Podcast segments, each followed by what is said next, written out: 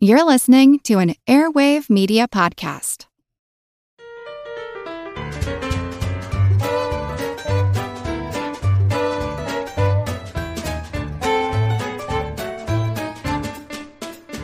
Ahoy, awesome alliance of alert and adorable audio attendees.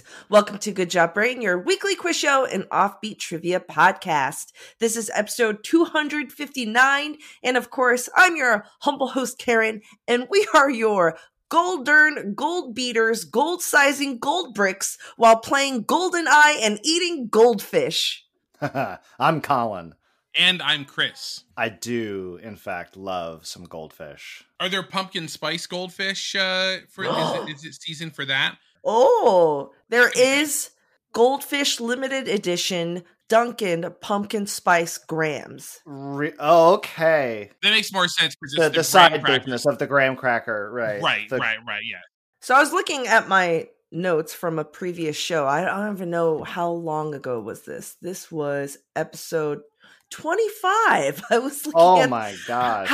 Have you ever like read through your notes and it reads like a crazy person? Do you remember I mean, when we used to record in person, y'all remember, like I would have like those like long like reporters notebooks, and I would do I can't even imagine this life that I had like prior to having a child where I had time to write things out longhand. Yeah. So I still have those journals. There's a stack of like, I don't know, 5 or 6 of them, and it does. It reads like some trivia-addled like person. Tinfoil hat manifesto. Yeah. If you left that journal lying around, you'd end up like on a watch list. It's so funny. Well, because for me, I learned by writing down. Right. Yeah. So I remember when we used to, let's not brag, the NorCal trivia championships, when I study, I would just write things down. And that's kind of my way of retaining things. Here, let me share some trivia I found in these notes. Maybe we'll remember some of these. Here we go. What is the longest word in the English language with only one vowel repeated? With only one vowel. God, this is so specific. Mississippi. Strengthlessness. Oh, okay. So repeated. Okay. Strengthlessnesses. Nice. Multiple. Strengthlessnesses. Strengthlessnesses. I was going to say, I remember learning once that strengths is the longest word with just one vowel. One vowel. Yeah. I think in that episode, I also did like a before and after mashup quiz, like a word sandwich quiz. And then here's one of the questions. Who lives deep in the 100-acre woods, who also enjoys Asian appetizers? Is that Winnie the Pooh platter? Yeah. Oh so dumb. That's so dumb. You guys, I have a new world record to report.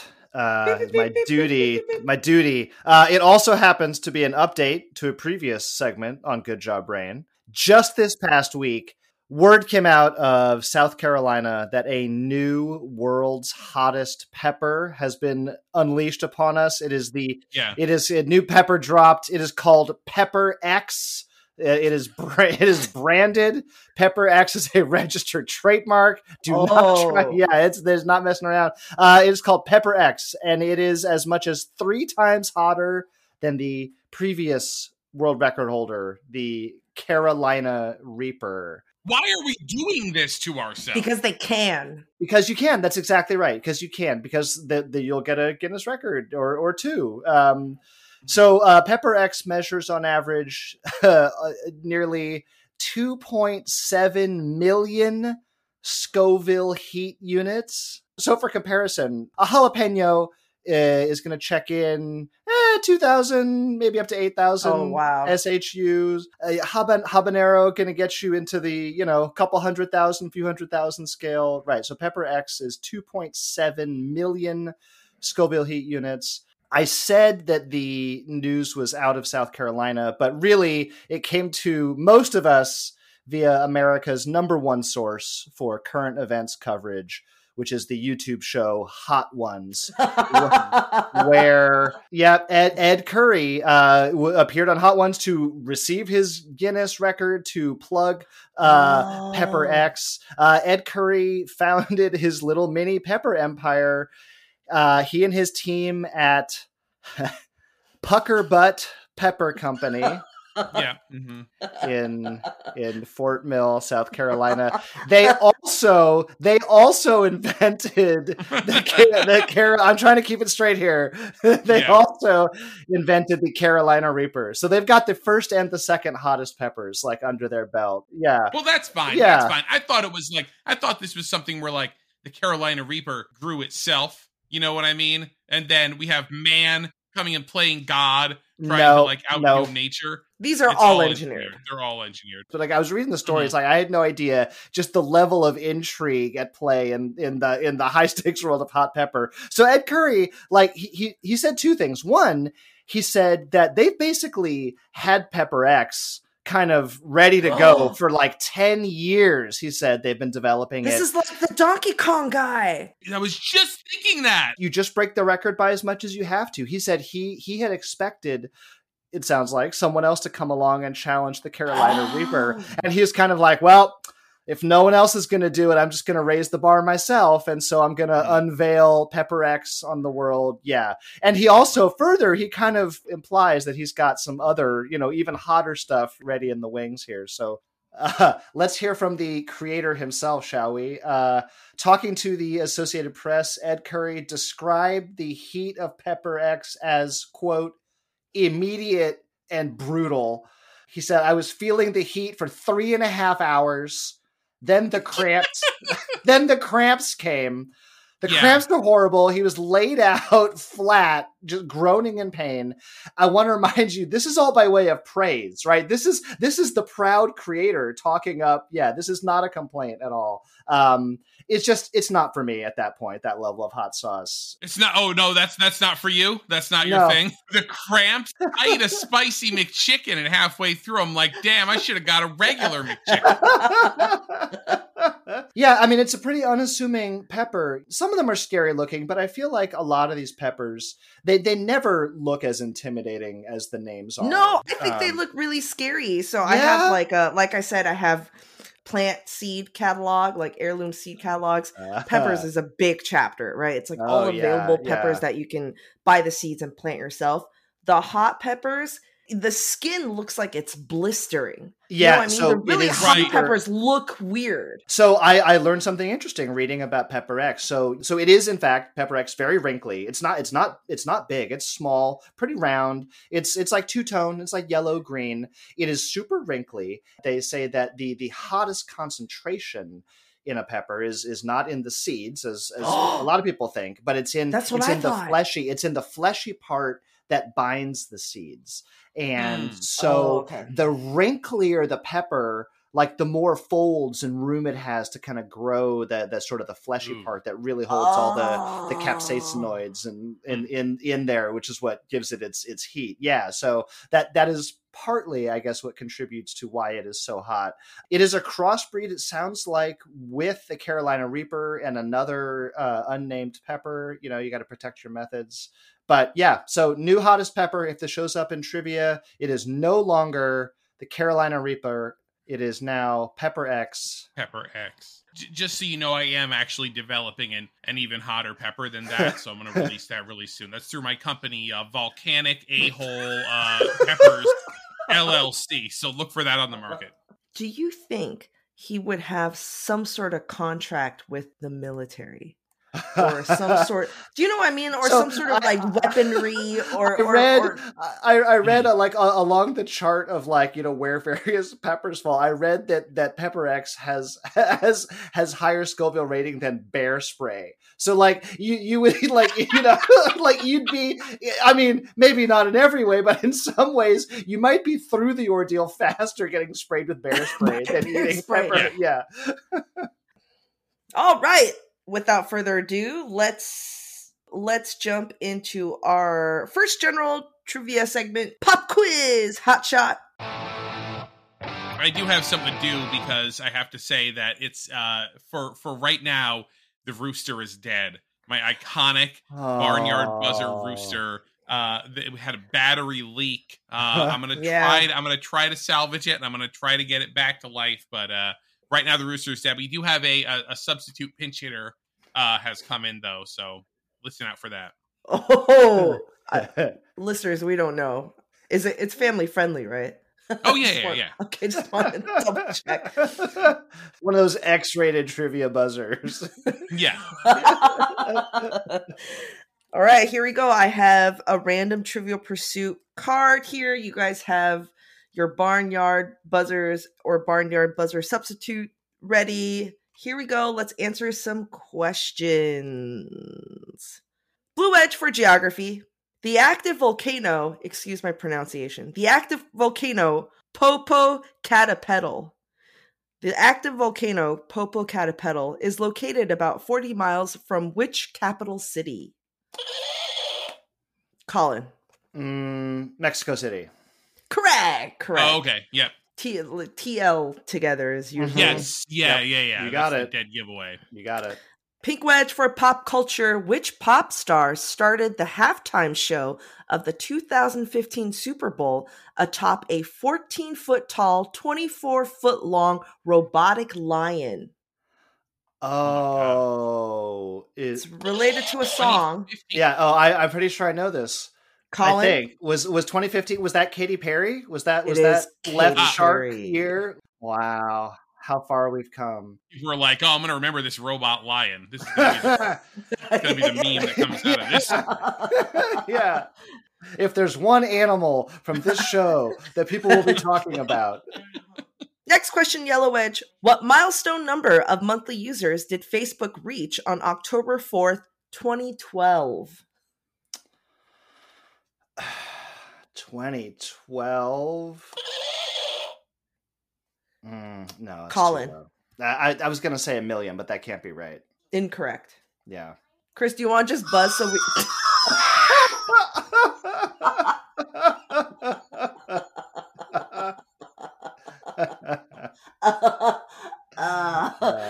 Pretty good. I am buzzing in though. 100 okay, yes. million. 1 billion. Oh my God. 1 billion back in 2012. Wow. What is it now? Monthly users. 3 billion. Oh my 3 billion gosh. Now. Yeah. Which is like half the planet, right? I mean, more or less. Roughly. Wow. All right. Next question. Purple Wedge, which Broadway rap musical is set in a Dominican-American neighborhood in New York City? Chris. In the Heights, baby! In the Heights, correct. Yeah. Green Wedge for science, which mobile app started out under the name Peekaboo? P-I-C-A-B-O-O. So not Kid Peekaboo, P-I-C-A-B-O-O. Colin. Is that Snapchat or Snap? Yes, which I was just thinking sense. They got the ghost icon, right? Peekaboo. That's it. Okay, all right. I kind of wish they went with that. I don't know. Peekaboo. It's one of those names though, Karen, right? Like where you like as you just did, any name where you have to immediately spell it for the person, like I feel like that's a failure. True. Peekaboo, that's like true. P-I-C, get it, you know, and it's like, yeah, I get it. I get it. Yeah. Good point.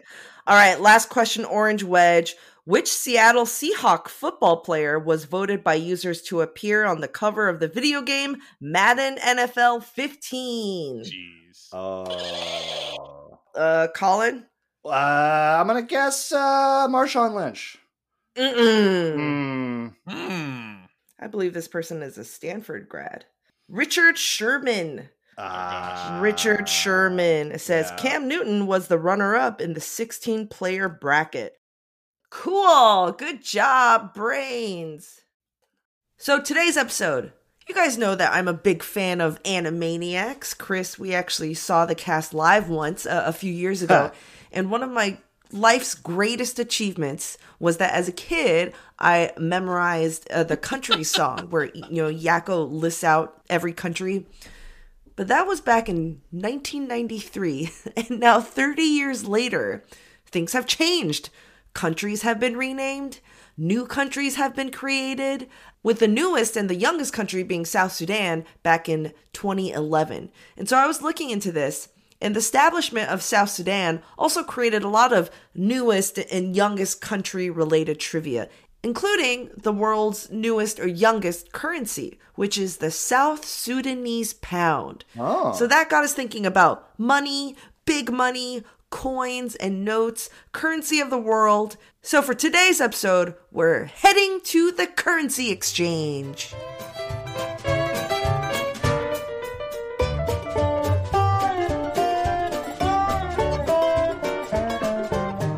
All right, great. I love it. You know, I love money. I love money, but you know, I fancy myself a bit of a numismatist. Myself, I used to collect coins when I was a kid. So I mean, it's the perfect thing to nerd out about, right? As a collector, like, you know, First of all, you can get your collection started immediately with what's That's in true. Your pocket. Yeah. You know, you might find it on the street, but then it really appeals to the nerdy child that I was, because it's like, oh, this, you know, this is the year that it was made, right on the coin, right there. And then this is, this is the mint mark, and it shows you where it was made. One of those things that it generates its own trivia, right? Yeah. You know, United States coins, world coins, they're real pieces of art, gorgeous portraits that are on them or engraved into them. So I've got a quiz for you guys about large currency, either in terms of size or denomination.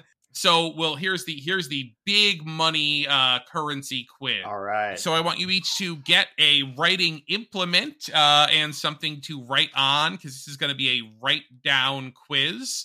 Some of these are going to be just write down an answer. Some of them are going to be, you got to get it exact. Some of these are going to be closest to the pin. Nobody's going to be using their buzzers, and nobody has to hear from my friend, the shrilling chicken, for this segment only. All right. Are you ready? Question number one. What is the largest denomination legal tender coin that the U.S. Mint currently issues? I feel like this is a trick, but I'm just going to go with my... Not really. I'm just wondering. I don't know. This is in my head. This is not on you. Yeah. As of 2023, you know, you can buy from the Mint. Let me just be clear. These are not coins that are meant to be like used and put into circulation. It's like more collectible, like collectors, investors, right? Yeah. So I thought legal tender, I thought meant like, you know, circulation. No, they're legal tender. I mean, no. You can use that if you want to. Oh, you could absolutely go spend it. It is United States legal tender. They're designed for that. Well, the thing is, the actual value of the precious metal is significantly higher than the amount that's struck on the coin. So you could spend it, but you would be a fool to do that. Uh-huh. Mm-hmm. Okay. All right. Mm. Answers up. What do y'all all think? Karen says 100. Colin says $1. Karen is correct. Wow. The U.S. Mint currently issues up to a maximum of, you know, $100 denomination platinum coins that are specifically like for collectors, investors, basically. Wow. How big is it? Do you know? They could be different sizes depending on, because it's all like these special edition kind of things. It's not like a pancake. No. It would be something you could fit in your pocket. So let's jump to question number two. What is the largest denomination paper currency that the United States currently issues? Ooh. Largest denomination of paper currency that the United States currently issues. Like, as of 2023, they still make them, and you can obtain them.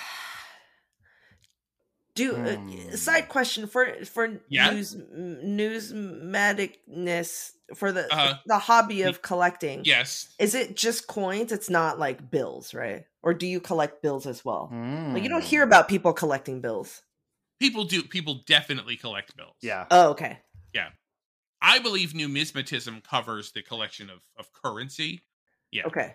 But anyway, so what is the largest denomination paper currency the United States. I'm just like, I'm shook from $100 coin here. I'm going to be off the rest of this quiz. Karen says $100,000. Colin says $100,000. You are both off by the same amount, by a factor of 1,000. The largest denomination paper currency the U.S. currently issues is $100. It is a $100 bill. I've got some of those at home. That's not cool. That's right. In the past, the U.S. has made larger denomination bills, but it doesn't anymore. I know. Right. Just the 100. That's the top one. Now let's go to what is the largest denomination bill that the United States has ever issued? Oh, man. I wonder why. Oh, I'll tell you. I'll tell you later in the quiz. Oh, okay. Previews of coming attractions. If you want to know why they only go up to the hundreds now, I will let you know, but just a little bit later. So stay tuned to Good Job Brain. Don't touch that dial. We'll have more currency-related facts later. Once the crew is done answering the question, what is the largest denomination bill the U.S. has ever issued? Karen says $10,000. Colin, again, going with that answer of $100,000. In this case, Colin gets it. It is $100,000. Yeah. Now, Karen, the largest denomination ever created for public use was a $10,000 bill in 1918. Huh. But they did create in 1934, during the Great Depression, a $100,000 bill. It featured Woodrow Wilson on it. It was never meant to be circulated. It was for transactions between federal banks to make it easier for banks to do transactions with each other. I was going to think something like that. Okay. It was then and is now illegal for a private citizen to own a $100,000 bill. So if I owe you money and I hand you a $100,000 bill, you need to call the cops. Yeah, exactly. And there was, so there were, like, they made some 10,000s for circulation. And again, like, it's very rare for a collector to own one of those today. They're worth much more than $10,000. Yeah, I was just going to say, yeah. You can find it, but they're still legal tender. Anyway, question number 4. While many women, including Susan B. Anthony and Sacagawea, have appeared in portrait form on U.S. coins, only one woman has ever been featured in such a way on a piece of United States paper currency. She was already dead by this point. It was a $1 silver certificate, and it was issued in 1886. Who is it? Oh. This is a great piece of trivia. This is a really killer piece of trivia. I will say that this bill is well known, you know, amongst collectors as a piece that they want to have for this reason, you know, it's the only piece of U.S. paper currency where instead of a man, you have a woman in the portrait, you know, area. Great question. It has to be a real person. You have heard of this person, and deceased, and they were dead by 1886.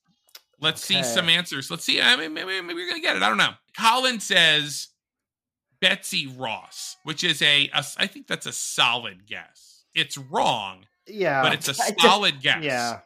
Karen writes down Washington wife. I thought about that too. I thought about Martha Washington. Martha Washington. I don't know if they'd be able to accept Washington wife on Jeopardy. I think you might have to have the first name for that. But anyway, the correct answer is Martha Washington. Oh, I should have put that. So Karen actually got it right. Congratulations, Karen. We'll take that as a joint answer, since I supplied. I'm gonna go celebrity Jeopardy rules, and I'm gonna accept that. Okay, right. So let's go to another question. Hold on, I have a question. Was it just commemorating her? Like, no, it was just they just put her on it. Yeah. Okay. They were putting a bunch of people on the silver certificates at that point. She was one of them. But and they were like, the first woman we'll ever put on one of these bills. Surely we'll put more on later. But no. Yeah. Surely it won't be 200 plus years. Yeah. So of all the United States bills that are out there right now in circulation, okay? Now, we know it goes up to 100, right? And you know, there's a few others out there, very, very few of your 500s, 1,000s, 10,000s. But like, basically, you know, there's not that many of them out there. But of all the U.S. bills out there right now in circulation, which bill is the most common? Which is the most common? All right. Again, a really good piece of trivia, an interesting thing to know. You can talk about this at parties, you know? Colin writes the 20 and Karen writes the 20. It does seem like that, doesn't it? We're wrong. You're always looking for, whenever you need a 5 or a 10, you can't really find one. But you go to an ATM and what comes out? 20. The most common bill out there right now in circulation of United States currency is the $100 bill. No. Who's using them? There are 18.5 billion hundreds out there. And the second place is 14.3 billion $1 bills. Okay? Wow. Here's the catch. The vast majority of those are outside the U.S. Yeah. They are held by either foreign governments or criminals, drug dealers, stuff like that. So here's the thing. One of the reasons why we don't make like much higher denomination bills anymore is because if you cap it at 100, it makes it harder, you know, for people to use U.S. currency for illicit means and stuff like that. You have to have a whole suitcase full of hundreds. Right. And it's harder to hide than if you had have a slim little envelope with a, right. With $1 million worth of $10,000 bills in it. So something like 80% of the total value of all U.S. currency in circulation is in the form of like $100 bills outside the country. Wow. A quick rundown. 14.3 billion singles are out there. 1.5 billion $2 bills are currently in circulation. Those are in the pockets of our nation's uncles. Yeah. Yes, exactly. 3.5 billion. Sorry, that's funny. 3.5 billion $5 bills. 2.3 billion 10. 11.5 billion 20. Okay, so there are really a ton of those out there. Yeah. 2.5 billion 50s. That's why you never get a 50. And then 18.5 billion $100 bills. But most of the hundreds are outside the country. Wow. So yeah, speaking of the rest of the world, let's turn our attention for a moment to world currency. Let me ask you this one. This question is a closest to the pin gets the point. What is the largest denomination of paper currency ever issued around the world? What is that? 1, 2, 3. Yeah, count your zeros and then tell me what you wrote down. I'm going to do it in scientific notation here for you. Both Karen and Colin have written 100 million. Okay, there is a tie. Well, yeah, obviously there's a tie. You're both equidistant from the answer. So are we wrong? You're both wrong. You're both low. Wow. So, all right. Colin has written what? 2 billion. 2 billion. Whoops. Karen has written 10 billion. Okay, good. So there's, I will tell you that congratulations, Karen, by writing 10 billion, you are closer to the pin. So let me tell you the story. The unit of currency that we are talking about is the pengo. This is a short-lived currency of Hungary that was issued for about 20 years after World War I until just after World War II. The pengo experienced what was apparently the worst hyperinflation a currency has ever had, ever. Okay? So I did some extremely back-of-the-envelope math here. I could have gotten this wrong, but I'm pretty sure that when they introduced the pengo right after World War I, it was one pengo was worth about 16 U.S. cents. Okay, that sounds about right. Inflation took hold, and it became so worthless that they had to keep issuing higher and higher and higher denominations. But they got to the point where to save the zeros that they're writing down, on the thing, they had to start calculating in a unit known as a milpengo, which is 1 million pengos. And then after that, you know, became too small. Oh my God. They had to start calculating and writing the number in units of bill pangos. And you'd think to yourself, oh, a billion pangos, which is true, except at the time in Hungary and in some places in Europe at that time, a billion did not mean 1,000 million. It was the word that they used to mean 1,000,000,000. So a bill pango was 1,000,000,000,000 pangos. And before the currency was finally phased out, the highest denomination bill that they ended up printing was valued at 100 million bill pangos. And folks, that is 100 quintillion pangos. So, Karen, you said 10 billion. You are closer to the true number, which is 100 quintillion. Oh, my God. How many zeros is that? It's a bunch. A lot. It's a Pepper X number of zeros, I think. Anyway, that's the pango. Wow. Yeah, I'm not even done yet. So keep going. Here's another question. Now move from denomination into physical size. Oh, no. The largest, in terms of physical size, legal tender coin ever produced by the U.S. was released in 2019 to commemorate the 50th anniversary of what? 2019 minus 50. That's a good place to start. Yeah. Equals carry the one. Mm-hmm. I've got a good guess. Colin has a guess. Well, so I got to 1969. Mm-hmm. Isn't that Summer of Love and also Charles Manson?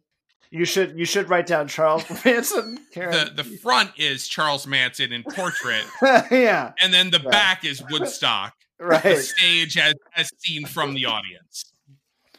Colin has written something down. What about you, Karen? Okay. All right. Let's have some answers. Colin says the moon landing, and Karen, still playing Celebrity Jeopardy, says space. Just, it's up there. Something happened. It was not the 50th anniversary of space. Nobody know what I meant. I'm gonna give the point to Colin. It was the 50th anniversary of the moon landing. Now, here's the thing.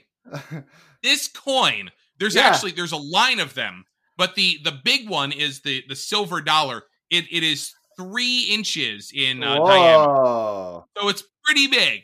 Now, that's not the coolest thing about this. Actually, this coin is really cool. These coins are curved. They're concave.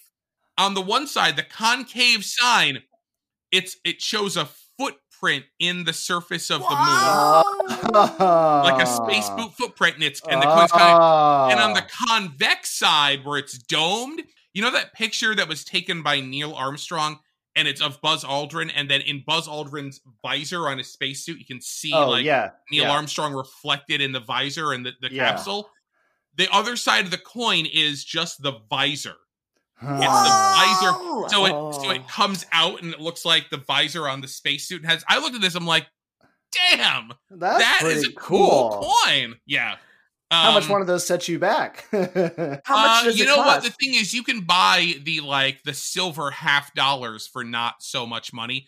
The platinum dollar is like $1,500 basically to buy the biggest one. It's not bad. It's not crazy. I mean, it's not a bill pango. Well, you know, it's no bill pango, and it's no the thing that I'm going to tell you about right now in this final question. The largest precious metal coin ever created anywhere. Again, this is legal tender. Not that anyone would actually use it for that.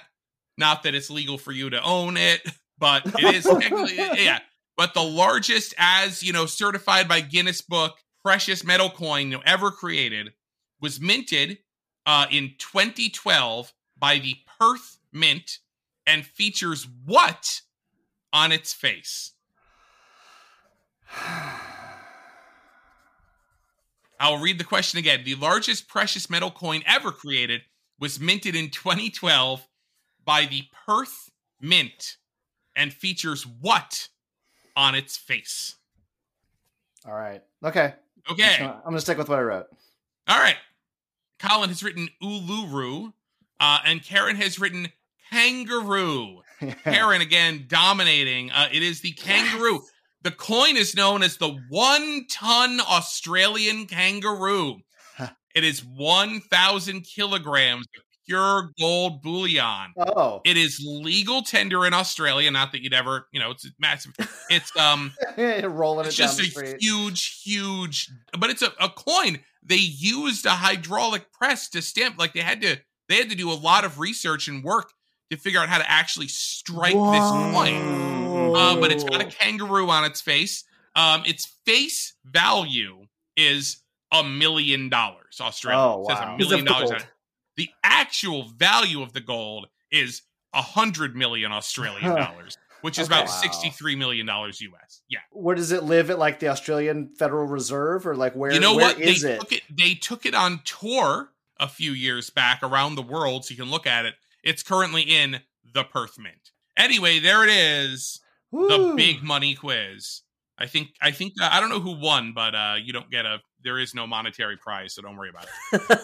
I remember there was like a magician or something like that at a kid's birthday party that said the kid's going to win big money. And then he took out a massive novelty size $100 bill. I remember once learning, as a kid, and this just absolutely delighted me, that, with modern banking, this is not necessarily the case anymore, but that once upon a time, a check could be written, on, as long as it had the right information, it didn't have to be on this nice little neat little rectangular square paper from the bank. Like those giant oversized novelty checks, for instance, if they had actual correct information on them, like a bank routing number and your name, it was legal to be cashed. Now, whether the bank would put up with you or not, but they couldn't reject you on the grounds that it wasn't legal. They could reject you on the grounds that it was a pain in the butt. But that those the giant, here's your game show check, like could actually go take that to the bank and cash it if it had the right information on it. All right, let's take a quick break and we'll be right back. This episode is brought to you by Visit Williamsburg. In Williamsburg, Virginia, there's never too much of a good thing. Whether you're a foodie, a golfer, a history buff, a shopaholic, an outdoor enthusiast, or a thrill seeker, you'll find what you came for here and more. So ask yourself, what is it you want? Discover Williamsburg and plan your trip at visitwilliamsburg.com. Another day is here and you're ready for it. What to wear? Check. Breakfast, lunch, and dinner? Check. Planning for what's next and how to save for it? That's where Bank of America can help. For your financial to-dos, Bank of America has experts ready to help get you closer to your goals. Get started at one of our local financial centers or 24/7 in our mobile banking app. Find a location near you at bankofamerica.com/talktous. What would you like the power to do? Mobile banking requires downloading the app and is only available for select devices. Message and data rates may apply. Bank of America NA, member FDIC.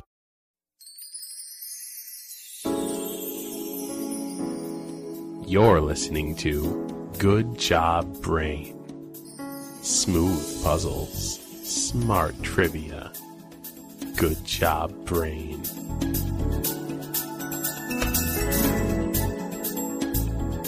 And we're back. You're listening to Good Job Brain. And this week we're talking about currency. So Chris, how many $1 bills are around currently in circulation? Oh, as of December 2022, 14.3 billion. Huh. Wow, 14.3 billion. So here's a fun fact. There was a study done on $1 bills in New York City, and they've identified... Oh, dear. This is according to NPR. Each dollar bill in the study carried about 3,000 types of bacteria on its surface. Another study said, also a New York $1, identified a total of 397 bacterial species. Nice. We hear this all the time, that one of the grossest things in our lives is money. Yeah. Because it passes through hands. It's just so many people have touched it. What makes our money gross? A lot of things. The number one culprit is sebum. S-E-B-U-M, sebum. It is the oils that your skin releases, the oils on your hands. They're natural. It's what blackheads are made of. Our skin oil keeps building up layer after layer as we handle money. Yeah, I mean, it's like, I prefer to think of it as like, I'm giving you a little bit of myself when I give you my money. It's... But the euros, the European Central Bank, they actually, they know that sebum or our oil is a problem. So they actually use a sebum repellent coating on the euro notes. Interesting. A lot of the currencies out there now like have what they call polymer notes, which is like plastic. Yeah, yeah. But our US dollars are still made of organic materials. Sure, there are a lot of microbes, but the microbes aren't really growing or thriving on banknotes. Cash is really easy for germs to settle on, but typically they don't have the right temperature or the right conditions to allow microbes to proliferate, reproduce, and grow. So you're not seeing like colonies blooming on your dollar. But it's still gross, so please just wash your hands. That's number one, is wash your hands. But what makes money dirty to a point of concern is constant moisture. Because constant moisture will make a good environment for bacteria to thrive, mold, mildew, and eventually it will become a health hazard. But I know what you're thinking. Who's keeping their money in water? Yeah. Turns out it's a very common thing for money to become contaminated due to natural disasters. It's very, very common. You think of storms flooding basements, roofs being destroyed, and rain coming into the attic. And on a larger scale, if you think about Hurricane Katrina, no one could get into the Federal Reserve, the Atlanta branch in New Orleans, for weeks. And so all of their vaults and all of their stuff below sea level was sitting in water, gross water, for a really, really long time. Some storms could go through towns, and the towns would end up with like waterlogged, moldy, smelly money from all the businesses, all the buildings. And so what do you do? What do you do if you have contaminated money? Obviously, there are other specifications for contamination. There actually is an official list, and I'll tell you what contamination means. Currency may be contaminated due to prolonged exposure to water and liquids, exposure to blood, urine, feces, or other bodily fluids, exposure to sewage, exposure to any chemical, liquid, or foreign substance that may pose a health hazard. Exposure to Pepper X. And so what do you do with contaminated money? You have to dispose the contaminated money at a Federal Reserve Bank. And they have very specific directions on what to do. They tell you to group the denominations in a certain way. You have to bag it a certain way. You have to double bag it. You have to label it. And then they will basically credit you with the amount of money that you turn in, essentially. You do not put money in the washing machine and dryer. It's I don't know why people think this is a thing. Maybe because we call it money laundering, but please do not actually launder your money. It ruins the bills. The hot water can damage the security features. The detergents used could affect the coating and different chemicals that's in the bills, including the counterfeit marker. You know, you go to the supermarket and then you give them like $100 bill. They use the counterfeit pen. The little pen. So the detergent might render that, might give you a false positive. Banks They will shred your washed money, your useless washed money. So do not wash your money. You know, they say this happens a lot when you're cleaning out like a house of, you know, like a deceased family member or someone, you know, and it's just something that's sitting in the basement for like a really long time. And it's like magazines and photos. It can happen to them. It could happen to currency too. It makes sense. Yeah. Yeah. Unless they died on the money, which is very common.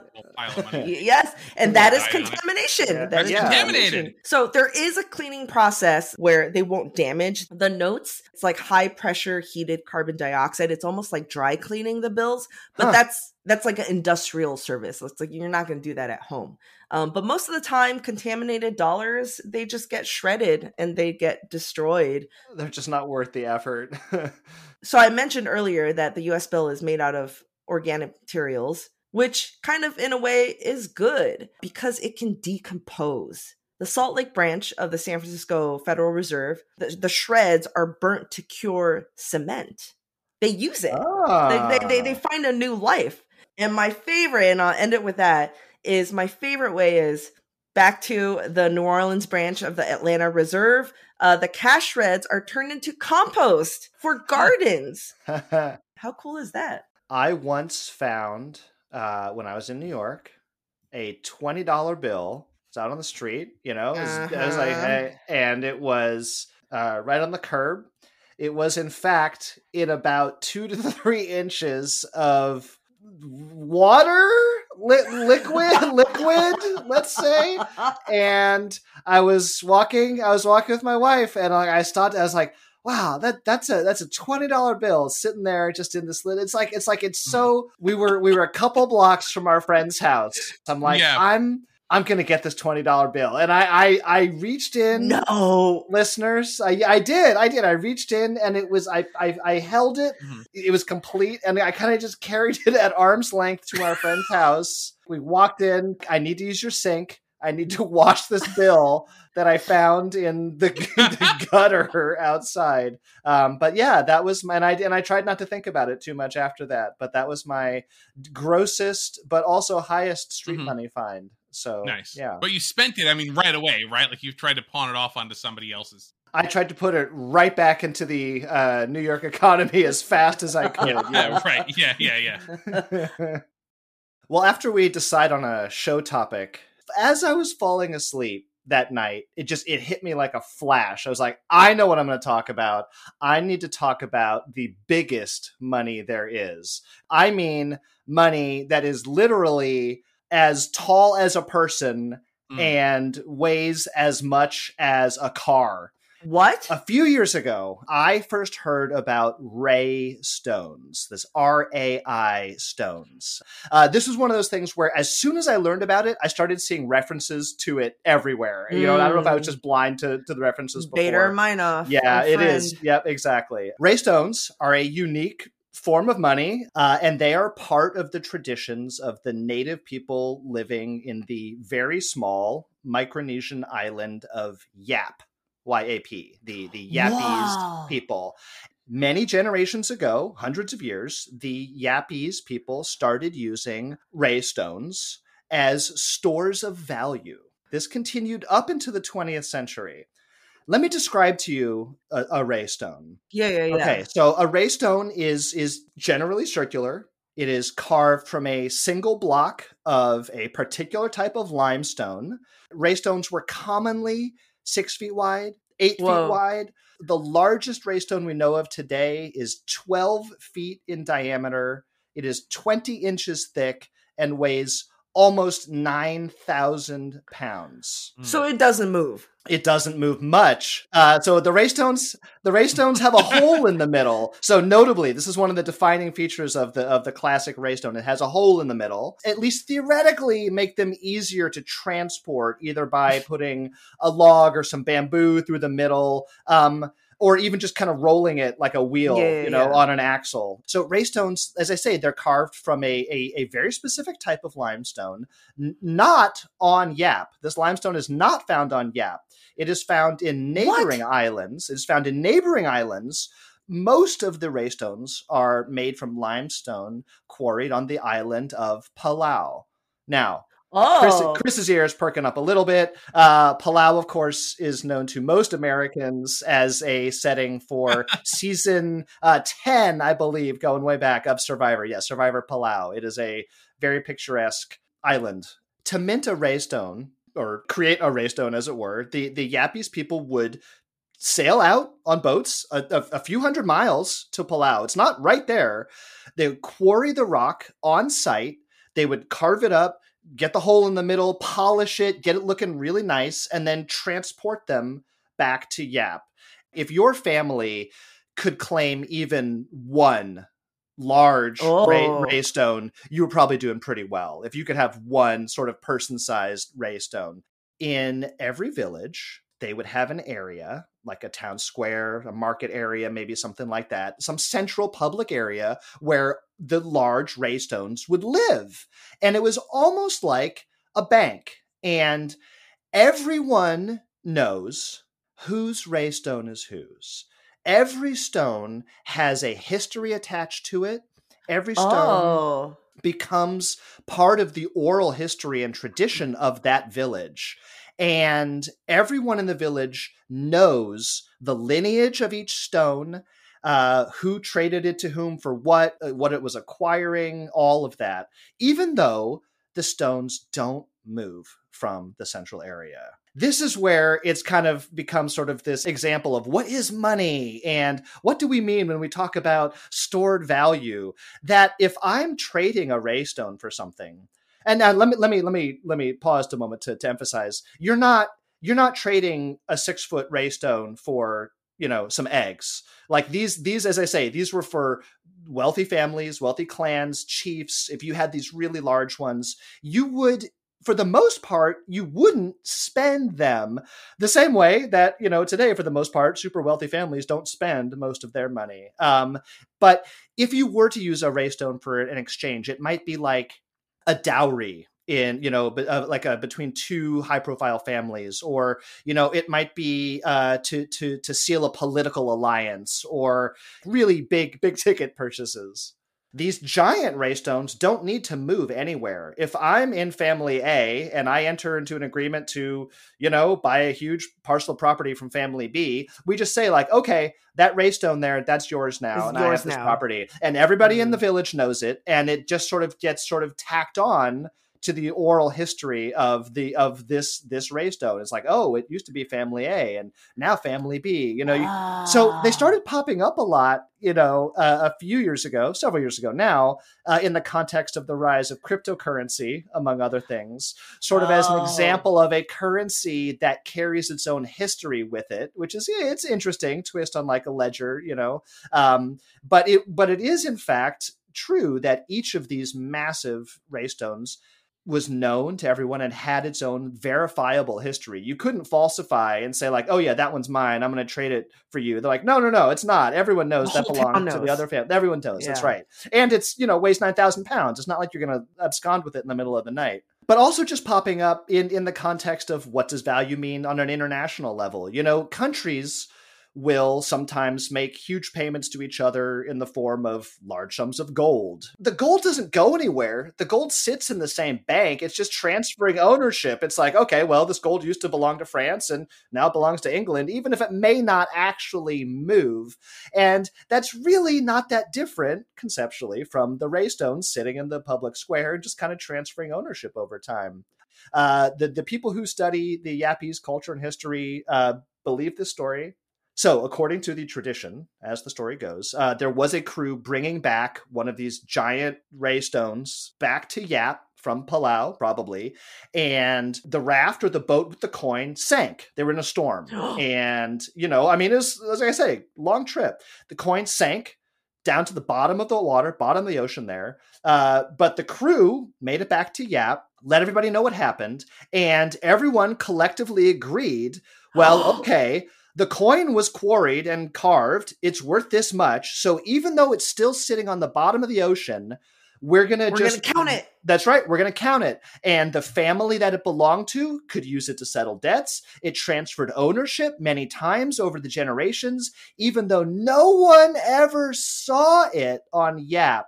They all had this mental accounting and agreement that this ray stone sitting at the bottom of the ocean is still legal tender in our village, and we can trade it even though it's sitting there and is never, ever, ever, ever going to be moved. And like that, I think, is the really cool kind of captivating sense of the question, what is money? What does money really mean? And it kind of sets you off into sort of those, you know, philosophical tangents here if you think about it for too long. Big rock donuts, man. Big rock donuts. I encourage you to go online and look at pictures of the ray stones. They're very cool. They look like giant, flat rock donuts. I mean, there's no other way to put it. To the tune of Rock Lobster. Yeah. Rock donuts. God. We know each other too long. Yeah. Oh my gosh. Traffic jams, tailgating, pileups. Ugh, the joys of driving. How could it get worse? The federal government wants to have a say in what you drive. That's right. The Biden administration's EPA is pushing mandates that would ban 2 out of every 3 vehicles on the road today. Don't let Washington become your backseat driver. Protect the freedom of driving your way. Visit EnergyCitizens.org. Paid for by the American Petroleum Institute. One last segment. I have a quiz, and I would like you two to work together. This quiz is called Chump Change. Huh. Chump Change.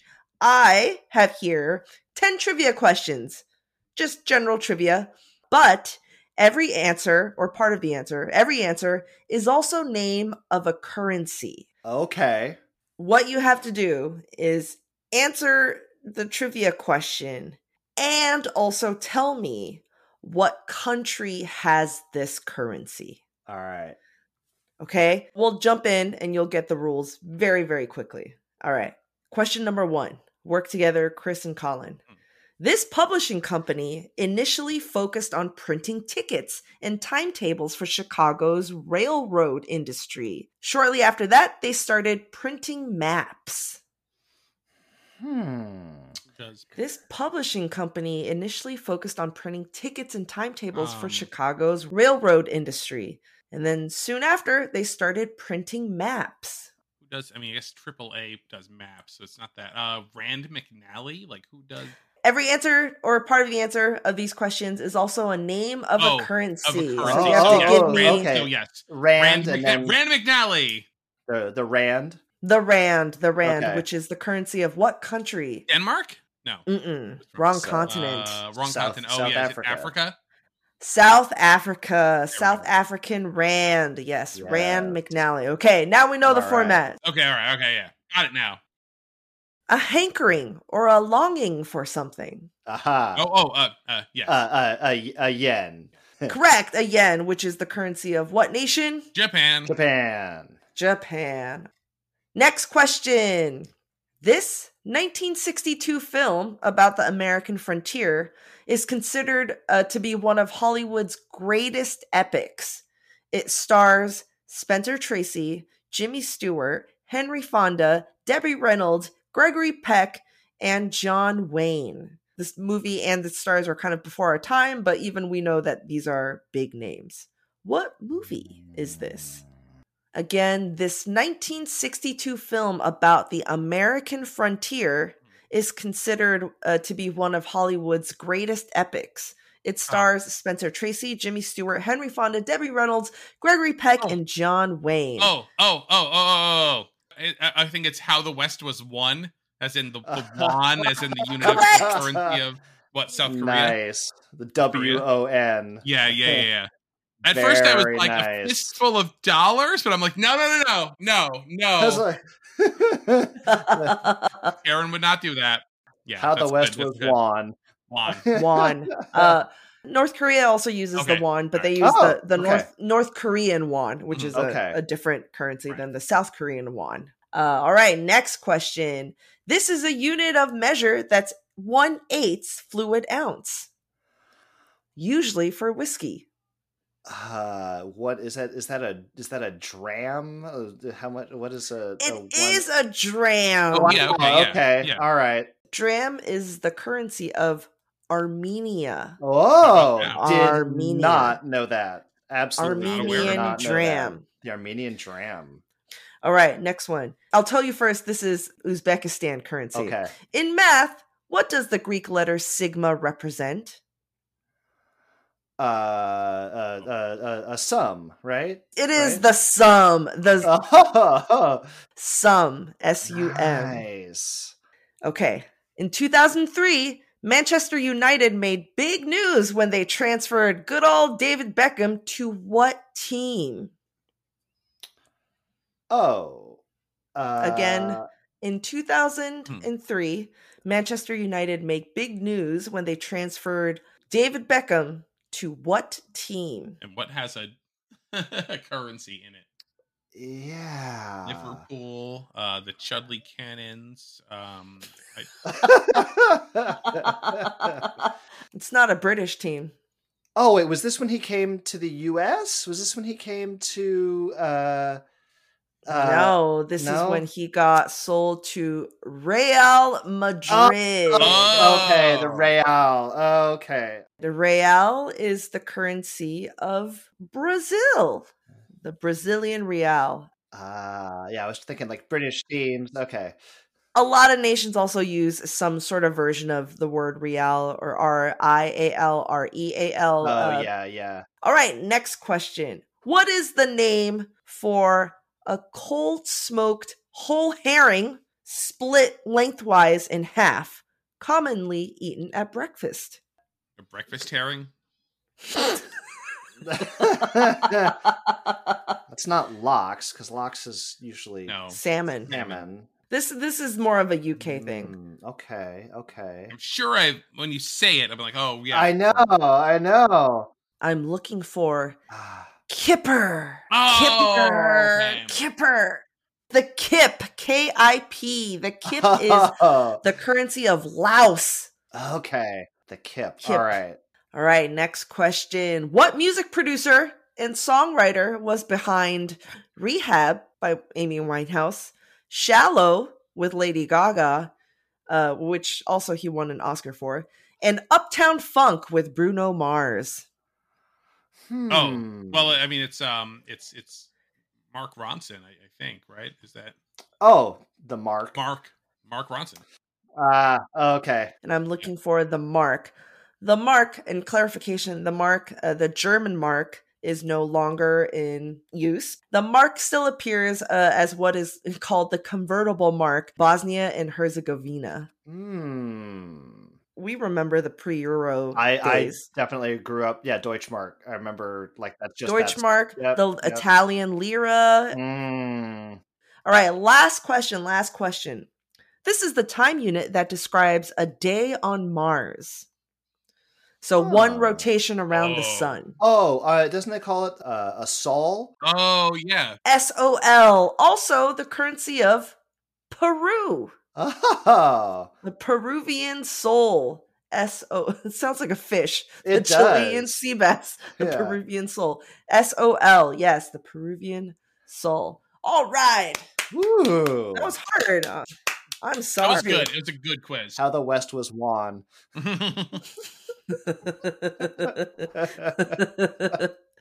All right, and that's our show. Thank you all for joining me, and thank you listeners for listening in. Hope you learned stuff about rock donuts. How funny, the last episode I said rock milk. Hope you learned stuff about ray stones, about the big kangaroo coin, and how to get rid of contaminated money. You can find us on all major podcast apps and on our website, goodjobbrain.com. This podcast is part of Airwave Media Podcast Network. Visit airwavemedia.com to listen and subscribe to other shows like Tumble, the science podcast for kids, History, Tea Time, and Triviality. And we'll see you next week. Bye. It sounds like it's talking. It does. Oh, yeah. I want a star.